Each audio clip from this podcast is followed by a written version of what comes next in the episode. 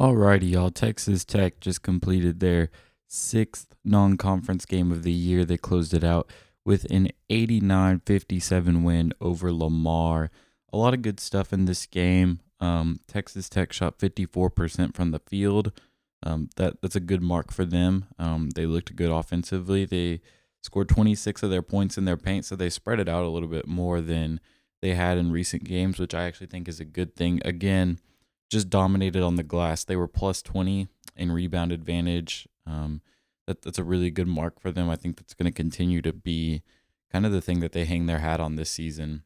They um, grabbed 14 offensive boards. Again, the, the second chance points, they had 17 tonight. That's, that's going to continue to be an asset for them. But really, the thing that stood out to me tonight was three point shooting. They were 11 of 24 tonight. That's 46%.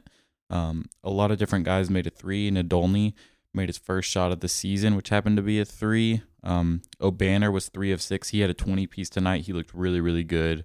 Shannon was four of eight. He was nailing NBA range jumpers. And then Bryson Williams and Mylik Wilson each made one.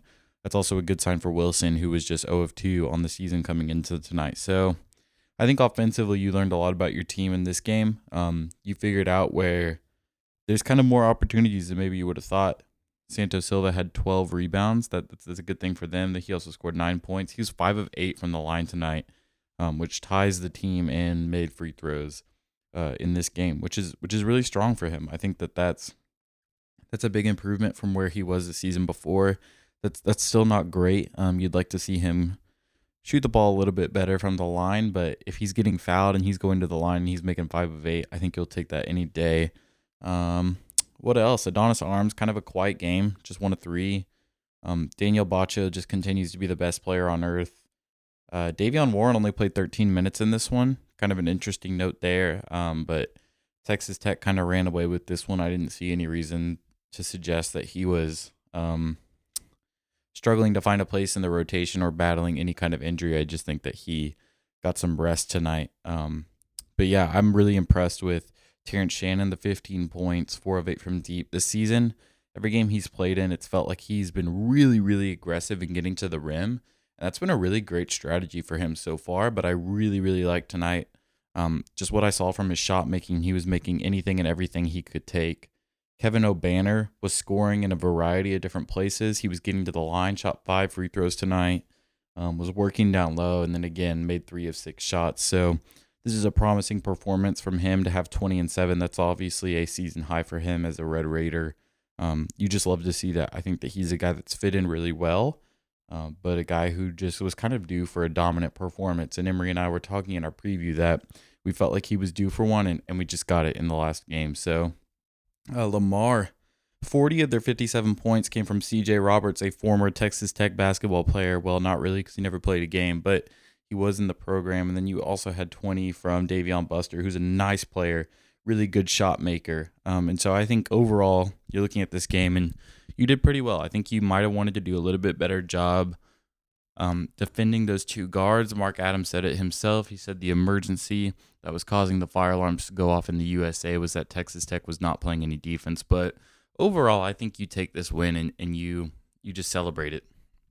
Red Raiders were 24 of 32 from the charity stripe. That's another big mark. This team has struggled to make free throws early in this season, and they took care of business today. So that's a 6 0 start to your season. Really, really strong, exactly where you wanted to be before these first few games. And now on Wednesday, you travel out of the state for the first time, and you are going to get tested for the first time when you go to Dunkin' Donuts Arena and you play Providence. And that is going to be an extraordinarily uh, new game. It's going to be something that Texas Tech really hasn't been met with, and, and we're going to learn a lot about that team um, in those 40 minutes of basketball. So I'm really, really excited. And yeah, I mean, we'll see what happens then. I'll probably start watching tape on that game tomorrow.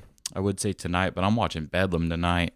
Um, but tomorrow I'll start digging into Providence. I know Emery will do the same, and we're going to bring you a very good Providence preview um, early this week so you can get a grip on on what's kind of happening and I think we'll also have some exciting news on the podcast in the next few weeks. So stay tuned for that. But yeah, a big win for Texas Tech, a necessary win, and six and zero oh, Wednesday. You're you're going to Providence, and we're going to learn something about that team in that game. So I'm super excited.